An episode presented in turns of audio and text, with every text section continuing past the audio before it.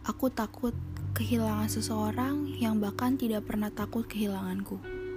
Yang aku harus mengerti adalah mencintai itu penuh resiko. Meskipun aku tahu akan kehilangan, tetap saja ingin aku lakukan karena menurutku itu sebagian dari kebahagiaan. Hal yang menyebalkan adalah di mana dia tidak melakukan hal yang sama kepadaku dan merasa baik-baik saja ketika kehilangan. Sepertinya aku tidak sepenting itu di hidupnya.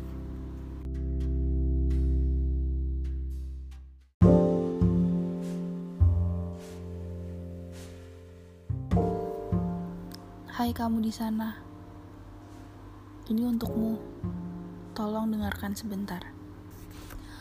Dulu, sebelum mengenalmu, aku tidak mengerti apa itu jatuh cinta, apa itu menunggu, apa itu berjuang, dan apa itu bersabar.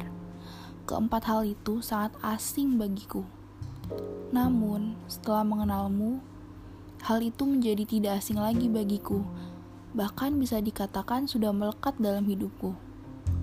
Aku baru tahu membutuhkan mental yang kuat untuk mengerti itu semua.